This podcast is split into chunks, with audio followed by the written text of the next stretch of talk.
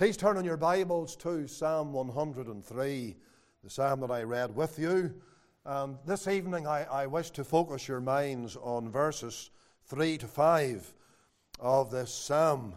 We will just read through those verses once again. Psalm 103, verse number 3, and it reads uh, Who forgiveth all thine iniquities, who healeth all thy diseases, who redeemeth thy life from destruction who crowneth thee with loving kindness and tender mercies, who satisfieth thy mouth with good things, so that thy youth is renewed like the eagles.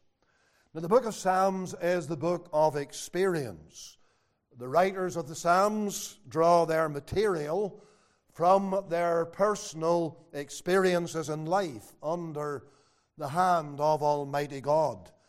That is truly the nature of this psalm, Psalm 103, written by David, as the title shows, and therefore it is a psalm of testimony.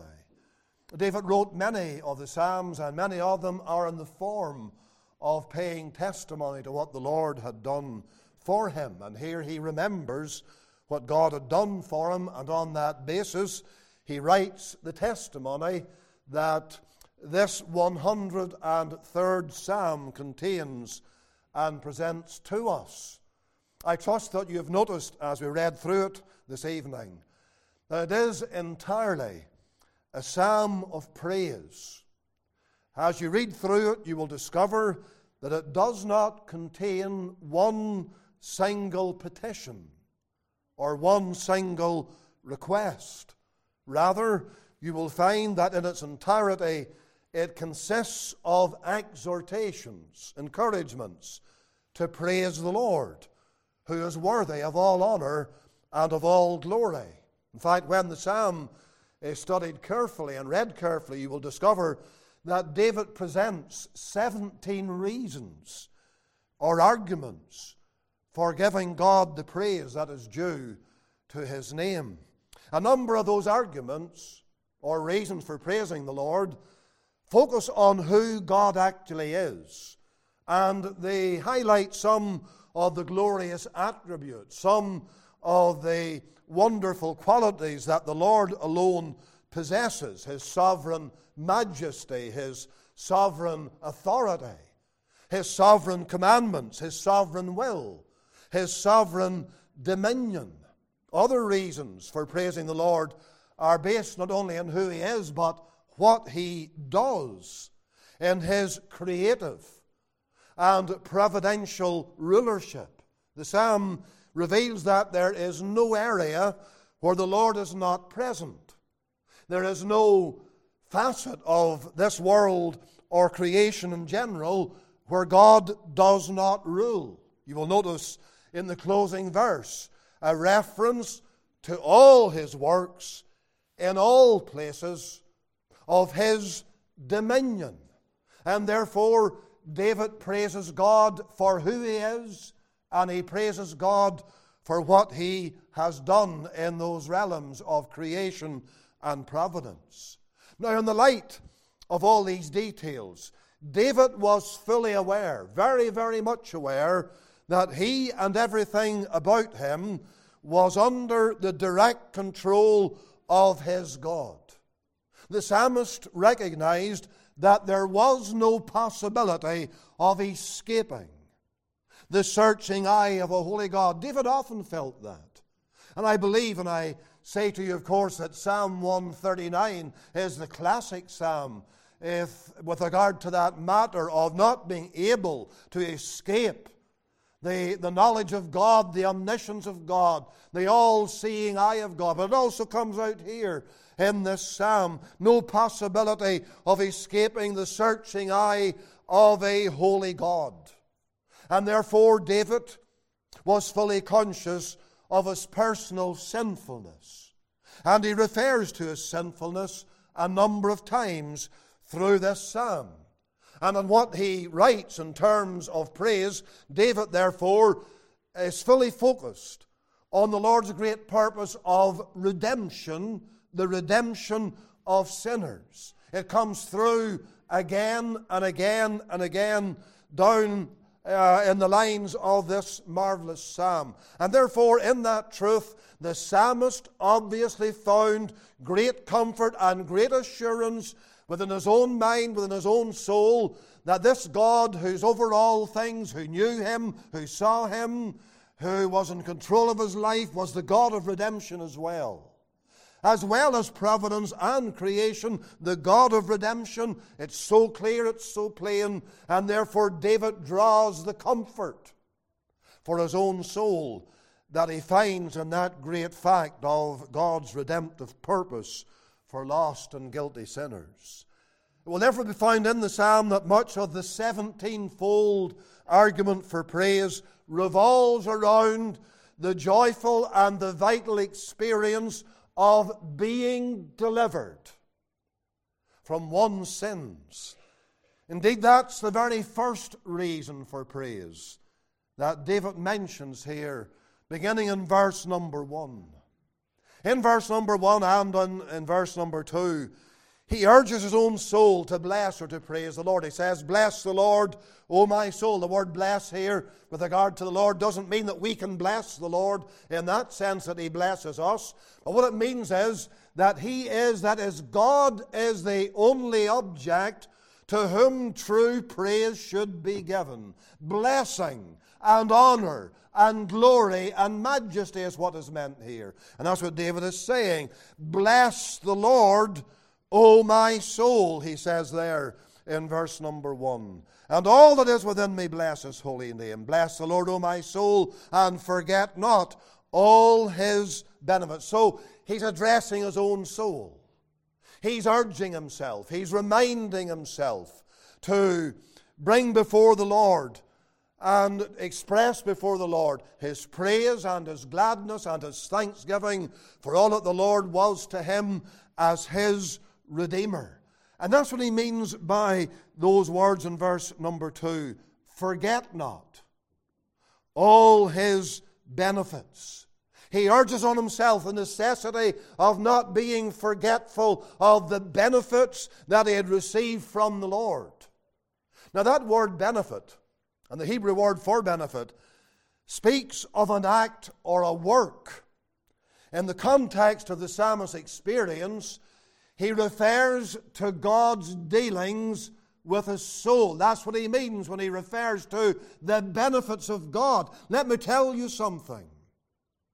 The greatest benefit that a sinner could ever receive from God is that God will deal with that soul of yours and bring you into the possession of everything that you need to save you and deliver you and make you his own. That's the greatest benefit that a sinner could ever have. When God begins to speak, God begins to move upon the heart, God begins to trouble you, make you anxious, make you concerned, have you aware that you are without these benefits you, that you don't know anything of the blessings of redemptive uh, truth and redemptive power, that you're actually lost, that you are guilty through and through, and there's nothing you can do to undo your state or your condition. You can't do it yourself. And yet, God is showing you through David here, who rejoices in the benefits that he had come to know and enjoy in his own life, that he is able to do that for you. And therefore, let us think about it that way. The greatest benefit that could happen to you tonight is that God would reveal himself to you and then save you. That's what David's talking about. That's what he's writing about. And he puts it down on the page of Holy Scripture. And he proceeds in verses 3 to 5 to outline the benefits that his soul had received. I know that many people, well, at least some people, find that not easy to understand because it does refer here in one of these statements to God healing all our diseases, and people think, well, that's a physical matter, that's a physical benefit. But I want to show you tonight, no, it's not. It's a spiritual benefit. We're going to see that. But I simply show you that in these three verses, 3 through to 5, actions are revealed that God alone is able to perform for the souls of men. It is vital that sinners come to the awareness of the needs of their souls. That you are fully conscious, as I've already said, that you do not have the benefits of God in your life.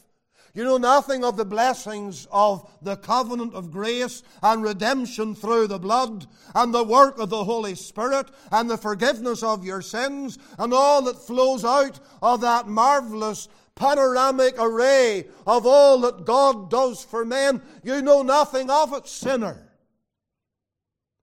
And until you come to taste and find for yourself what is laid out here by David, your soul will remain hopelessly lost, and your future dark and bleak, and your eternity sorrowful and woeful in the extreme. Let us come, therefore, and consider these benefits that enrich the soul. They are found here, as I say, in verses 3 to 5. I sum them up in a threefold way. Number one, there is the saving of the soul, the saving of the soul. Look at verse 3. It says, Who forgiveth all thine iniquities, who healeth all thy diseases, who redeemeth thy life from destruction. I want to take those three statements because they have to do with the saving of the soul. They are a presentation of what the Lord does to the saving of the soul. Because remember this it's the soul that is being addressed. Bless the Lord, David says, Bless the Lord, O my soul. Forget not his benefits. then he mentions these three benefits that are summed up this way. They have to do with the saving of the soul. Now, the Bible very often speaks of the soul being lost. And you read about that, for example, in those solemn, solemn words of our Savior in Matthew and also in Mark and other places in the Gospels. What shall it profit a man if he shall gain the whole world and lose his own soul? Or you think of Ezekiel, who wrote those solemn words of his in Ezekiel 18 and verse number 4 The soul that sinneth it shall die. Doesn't mean go out of existence as the cults would try to misrepresent those words to mean, but rather it means that it comes under the power and the awful stroke of eternal death. Beyond deliverance, the soul that sinneth, it shall die the second death, and from that second death there is no recovery. So the Bible does speak of the soul being lost. May it make you tremble, man. May it make you shake, young person, that you are in danger of your soul being lost as you are without Christ and in your sin. But thank God the Bible also speaks of the soul being saved. And you have that clear uh, presentation of language in various places uh, James 1:21 talks about coming to the word of God which is able to save your souls. Or James 5 verse 20 where it refers to a multitude of sins being covered and thereby the soul being saved from death. And so I could take you to verse after verse that remind us of these matters of the soul either been lost on one hand or saved on the other hand. And that's what David here is writing about, where he refers to the benefits. And he says, then in that context, who forgiveth all thine iniquities, who healeth all thy diseases, who redeemeth thy life from destruction. And he's referring there to the iniquities of the soul, and the diseases of the soul, and the destruction of the soul. That's what he writes about. It is pertinent, it is solemn, it is serious. When you consider what he has to say here about the saving of the soul, he certainly underlines the need for the soul to be saved. Because as I've just enumerated for you, he does refer to the soul's iniquities. the soul's diseases, the soul's eventual destruction if it dies, if the person dies without the Lord. These items reveal, these details reveal that David was aware of the inherent sinfulness of his own soul. And he's aware and conscious of the reality and the nature of sin within his soul. In the better school of life and in the better school of experience, he had been well instructed, you see, concerning his own personal sinfulness and therefore his own need of salvation. What do you find here about this matter of the need for the saving of the soul? The soul needs to be saved because the soul is stricken with depravity. That's first in view, where it refers to iniquities. That word iniquities is a very graphic word in the Hebrew language. It's a word that signifies perversity. It refers to and signifies the depraved condition of the soul, man's depravity. In other words, within the very nature of man, there is a sinfulness, a sinful inclination a bent to wickedness. It lies in the very depths of man's soul. It dominates him. It drives him. It directs him. All that he is, all that he does by way of actual transgressions flow out of a soul that is totally depraved. There's not one aspect of man's soul that is not marked by his depravity. And David is referring to it and that word iniquities. You know, the original Hebrew word signifies to bend, to curve, to twist, to distort. The language is graphic, and in that manner, human depravity is revealed. The soul is bent, the soul is not straight. That's what the Lord is saying here. The soul is twisted, it is distorted because of sin. There's this inherent, this innate inclination to sin. You don't have to teach people to sin. You don't have to guide them as to how they sin. It's there. It's there from the moment that they're conceived in their mother's womb. It's there as soon as they appear in this world and begin to develop and grow as little ones. The perversity comes out, the rebelliousness that's in the heart, it displays itself. This depravity that has taken man and has engulfed man, it's there and therefore sinners within them have a depravity that governs their thinking, that governs their desires, that governs their likes and uh, what they don't like, and so forth. Depravity is there the whole way through. I think of those words of the Apostle John as he defines sin in 1 John 3. That well known verse, verse number 4 it says in our, transla- our translation of the scripture, the AV, that sin is the transgression of the law, and the literal translation could be this sin is to do lawlessness. Sin is to do lawlessness. That's what sin is a lawless heart, a lawless nature. The carnal mind, Paul says in Romans 8 7, the carnal mind is enmity to God. It is not subject to the law of God, neither indeed can be. My friend, there is David's awareness of sin's depravity, but he's also aware of sin's defilement because he goes on to speak of his diseases, the diseases of his soul. I've already referred to this. It's not a reference to physical sickness, rather, it's the diseases that are in the soul, the spiritual maladies that have come upon the inner being. The word diseases here comes from a root that means to be sick.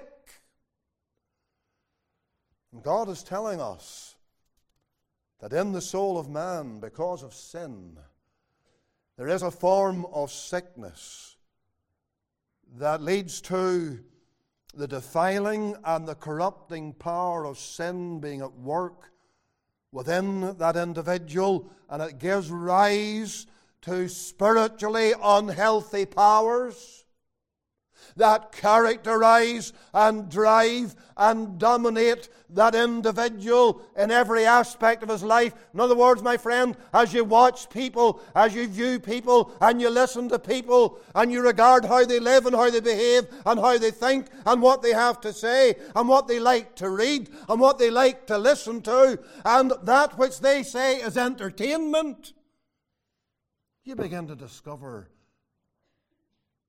that they've got this defiled and corrupted and sick soul. The power of the soul to break God's law in an inward sense. That's really what this is all about, where it talks about who healeth all thy diseases. The soul has a power to break God's law inwardly.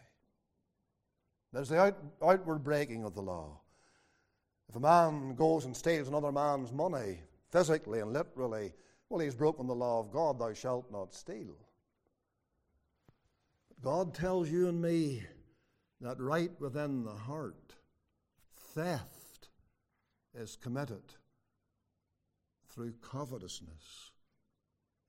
When someone wants, desires, lusts for what somebody else has.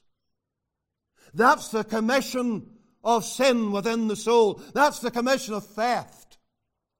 And you can develop that thought more and more and more as you think about this line of truth that's here. The defilement of sin. The fact that the soul is ridden with the disease of sin. My dear friend, that's the reason why man's thoughts are evil. Man's desires are evil. His inclinations are evil and deceitful and ungodly. Before they are ever expressed outwardly, his soul is full of all this the disease of sin. And therefore, that's why the soul needs to be saved. Well, the soul's depravity, but the soul's defilement, or because of sin's defilement. And there's also sin's destructiveness, because he says in verse 4 Who redeemeth thy life from destruction. That's the soul being redeemed from destruction. And the destruction, of course, is eternal death, eternal loss. May I just re emphasize that to lose the soul does not mean that the soul ceases to be, that the soul goes out of existence, that it no longer is alive. Again, Deceivers will tell you that to try to escape the awful and the terrible solemnity of the doctrine of eternal punishment. And they will deceive their listeners and those to whom they will deliver their lies. Uh, by telling them that there's no hell and there's no wrath, and that what happens at the end of life is your, your soul simply ceases to exist. That's for another day, another night, whatever.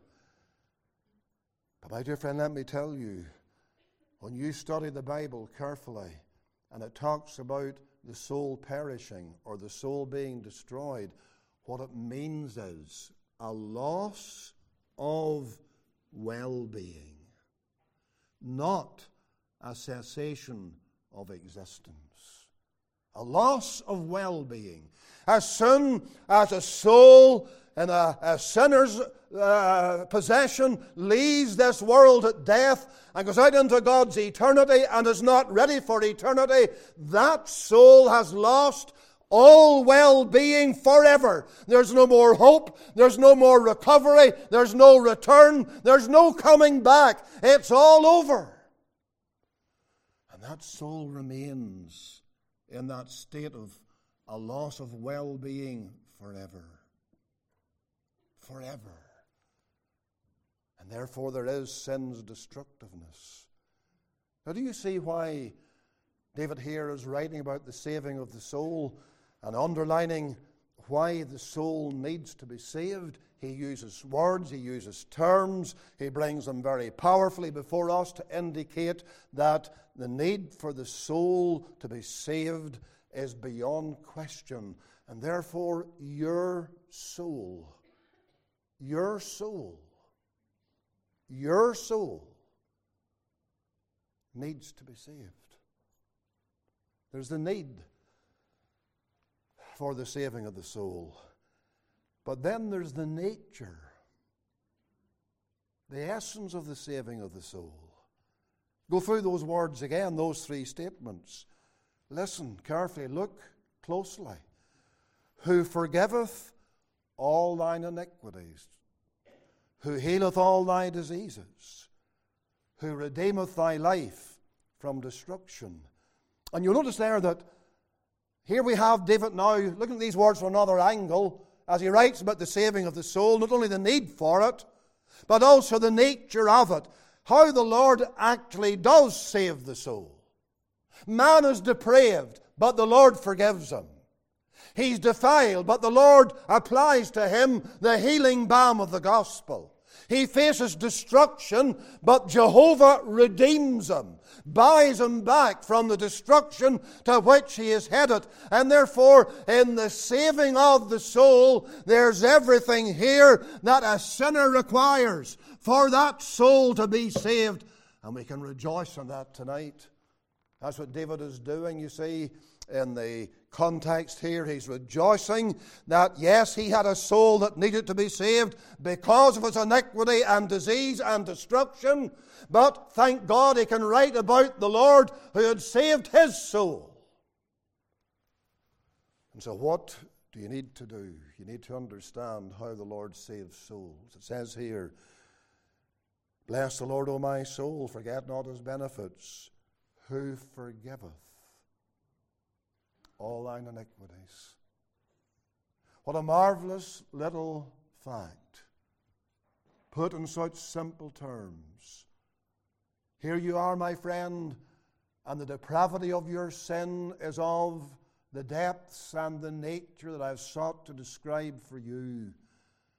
But with one stroke of His blessed grace, the Lord forgives those iniquities, even the inner iniquities of your depraved heart, never mind the outward transgressions of which you've been guilty right through your entire lifetime. It says here, Who forgiveth all thine iniquities. And there's the judge granting his remission, his pardon. You see, it's a judge who forgives. It's a judge who grants pardon. That's what's in view here, who forgiveth. And this is the judge of all the earth. This is God Himself. It's God who forgives, and God is the judge. And therefore, when we think about the courtroom scene and the legal system, we are dealing with a holy God. And a holy God, we've been told here, is able to forgive. And the question is, on what basis is God able to forgive our sins? He just does not do it by a decision of his own will. He does it on the ground and the basis of the finished work of Jesus Christ. That's the teaching of the whole Bible. God is the judge. God is eternally and unchangeably just. If you and I received what we truly deserved, he would not forgive our iniquities. He would damn us to the lowest hell for those iniquities. And yet, here we read that He forgives those iniquities. And He does it because Christ has died. Christ has rendered satisfaction for those iniquities. Christ has paid the price by His own suffering, by the shedding of His own precious blood. Divine justice has been fully satisfied through the atonement. All of that great work of the cross, that work of our Savior, both in what He did in His life and what He did in His death, it's all in view here, by inference at least. When it says, Who forgiveth all thine iniquities? God forgives iniquity because God is eternally satisfied through the blood of the everlasting covenant. And my friend, that gives you great hope because you cannot earn forgiveness. You do not deserve pardon. You're not entitled to it. Neither am I. No man is. And therefore, on what ground can God forgive the likes of undeserving, hell deserving sinners? And there's only one ground, and I've made it known to you again. It is the ground of the Saviour's atoning sacrifice alone. Therefore, sinner, see tonight that your soul can be saved on that basis. Then he's the physician who administers his remedy. It says, He healeth all thy diseases. And that word healeth contains the thought of repair. It's the same word as is found in that great statement in Exodus 15 26, where God says, I am Jehovah that healeth thee. There's one of the names of God, Jehovah Rapha, the Lord that healeth thee. And in that name, Rapha, that word Rapha, as I've just said, there's this idea of the Lord coming to the poor sinner and the sinner is hopelessly and completely beyond human remedy. Nobody can do anything for him or her. That, individual is stricken with this sin and this, uh, and this situation that nobody can actually mend except Almighty God. And so, what does the Lord do first? The Lord forgives, and then the Lord heals the soul. What does that mean? The healing of the soul. It means that the Lord puts into that soul a new life a new principle of life. And the Holy Spirit enters, and a work of grace is done. And the Lord repairs what sin has broken, what sin has destroyed. He changes the inclination of that person's will. He takes away the old desires. He gives new desires. He removes the liking for those things of the world that used to satisfy, or so the person thought, that satisfy heart and mind, and only if there was the wisdom to see it was leaving that individual hopelessly and helplessly in despair. But the Lord comes along, and the Lord does a work of repair, and He brings the remedy as the great physician, and He heals all the diseases of the soul. Let me tell you, sinner, Christ not only forgives, but Christ mends the heart broken, wrecked, ruined by sin. He brings new life. He said, I am come that they might have life and they might have it more abundantly. And then we read in the third place, going over these words once more before I leave them, He redeemeth thy life from destruction. And there is the deliverer who applies his redemption. He's the judge who gives the pardon, he forgives all your iniquities. He's the physician who heals the soul and gives a whole new life. He is also the deliverer who brings this redemption. It says it here He redeems thy life from destruction, the life of the soul, headed to hell, under the condemnation of God. And yet, in a moment, the Lord can snatch that soul from the awful destruction to which it is headed. The word for redeemeth here comes from that wonderful name that's given to Jesus Christ by Job. I know that my Redeemer liveth. Job 19:25. A kinsman redeemer.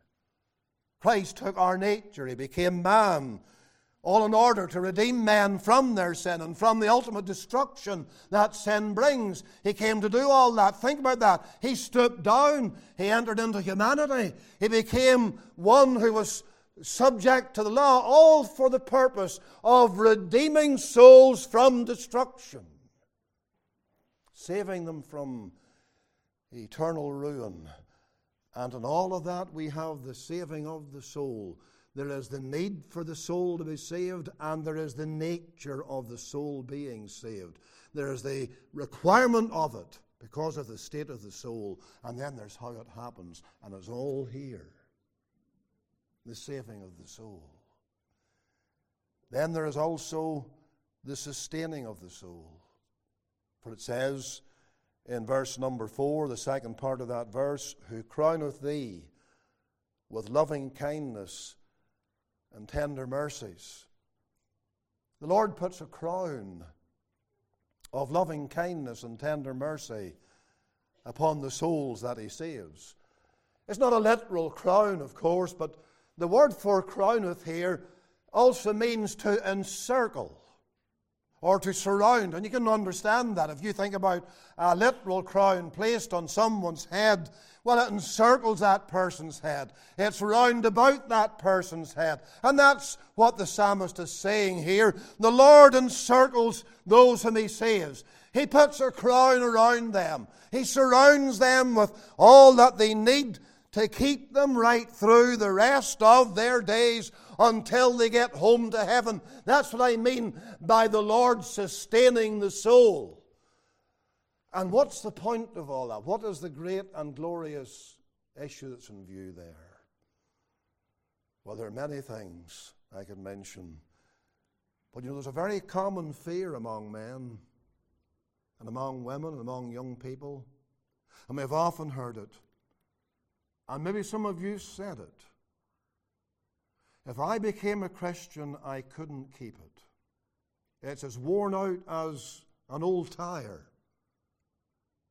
and it's still being used.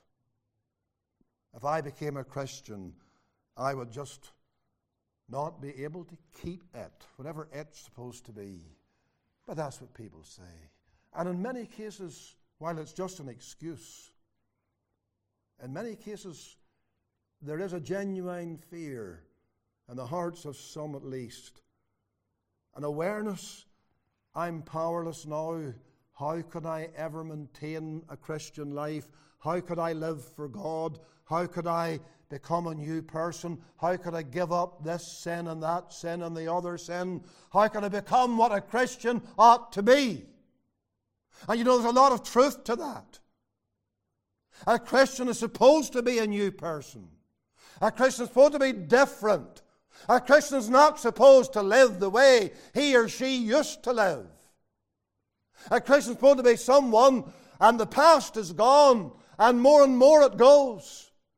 And there's now a new life and a whole new realm of things that have opened up, and new desires and new loves and, and new uh, longings after God. They all are born in the soul. And this person looks on, he says, Well, that's okay for him or her, but I could not ever achieve that. My dear friend, I come now to the point I'm making. You're not asked to keep anything. Listen to what God says here. Listen to what the psalmist is testifying as he talks to his own soul. And he tells the soul, first of all, God has saved you because He's forgiven all your iniquities and He's healed all your diseases and He has uh, delivered your life from destruction. But now He's done something more. David's telling his soul, the Lord's sustaining you. He crowns you, He encircles you, as I say the word means, and obviously He indicates, He encircles you with loving kindness and with tender mercy. And what the Lord is revealing there, my dear friend, is very, very simple but so important. The Lord does not forsake the soul he saves. He never does that. He encircles that soul with graces, with strengths, with blessings to keep that person only for the rest of time but for all eternity. Is this why you're not saved? Because you fear that if you take that step, you're going to slip up and you're going to make a fool of yourself. And you maybe genuinely are thinking, I'll only make a fool of Christianity. I'll make a fool of the Lord. And you've been holding back and holding back and holding back. And now the Lord's showing you not only about the saving of the soul, but the sustaining of the soul. Crowning that soul with loving kindness tender mercy. But in the last place, notice the satisfying of the soul. Because it says in verse number 5 Who satisfieth thy mouth with good things, so that thy youth is renewed like the eagles. You know, the soul has a mouth, in a certain sense. It's said here that the soul has a mouth. It's a figure of speech, it's a metaphor because it doesn't have a physical mouth, obviously, but yet the mouth is mentioned. And what it is simply saying is that when the Lord deals with a man's soul, oh, God's dealings with the soul, there's the saving of the soul, and there's the sustaining of the soul, and then there's a satisfying of the soul because that soul is then given the capacity to take in what is good for it, to feed on spiritual things, to start to read the Bible, to start to pray, to start to take in thereby all the blessings that the Lord has for the inner man, the soul, the being of the, of the person who is now a Christian. And therefore, here's a wonderful thing for you to understand tonight. There is the satisfying of the soul because the soul is given a new capacity to take in those things in which there was formerly no interest whatsoever and for which there was no desire whatsoever. And then the Lord changes everything. And that person's soul now can't get enough of the Scripture, of fellowship with God's people, of communing with God in prayer, of talking to other believers about the things of God. I could keep on going here, but you can see the point. Let me ask you a question, therefore, as we come near an end tonight. How is it with your soul? Is your soul saved? Is your soul enjoying God's sustainment? Are you living in the great joy of God satisfying you inwardly with spiritual blessings and spiritual enrichment? Or are you still outside the fold and family of God, lost in your sin, on the wrong road altogether in this life of yours, and your soul deprived and depraved and guilty and fallen and, and still in the grasp and in the pull and the hold of an old world that is going to ruin you and damn you forever. And my friend, it has to be one or the other. There is no in between. You're either saved or you're not saved. You're either enjoying God or you're not enjoying God. You're either looking forward to heaven or you're sitting there tonight and you realize deep down with an awful dread, I have nothing to look forward to but everlasting hell. And therefore, what you need to do is get to the God of David. There was a time when, as David testifies elsewhere, and puts it this way This poor man cried, and the Lord heard him and saved him out of all his troubles. Therefore, having shown you tonight that David here is describing for us and defining for us what God had done for his soul the impetus of which I've applied to you, to your minds tonight. Is it not time for you to take that step that David had taken, actually in his youth? Because he tells us in Psalm 71 that the Lord had been his trust from his youth and his teacher from his youth. Take that step that David took as a young man, whereby God changed everything. And God made him a new man. And God made him the sweet psalmist of Israel. Will you take that step this night, sinner? Young or old, whoever. Come to Christ. Wait no more. Trust Him as your Savior. Put in Him your simple trust. And thank God He will do what David found. Let us bow together in these closing moments of our meeting and unite our hearts before the Lord. May the Holy Spirit take the word and apply it to us and bring it home to us. If there is anyone here tonight who is anxious and troubled and wants a word with me afterwards, I'll be glad to speak with you and help you. I urge you to make that known. Seek out help tonight. And may you be able to go on your way saying, Bless the Lord, O my soul, and all that is within me.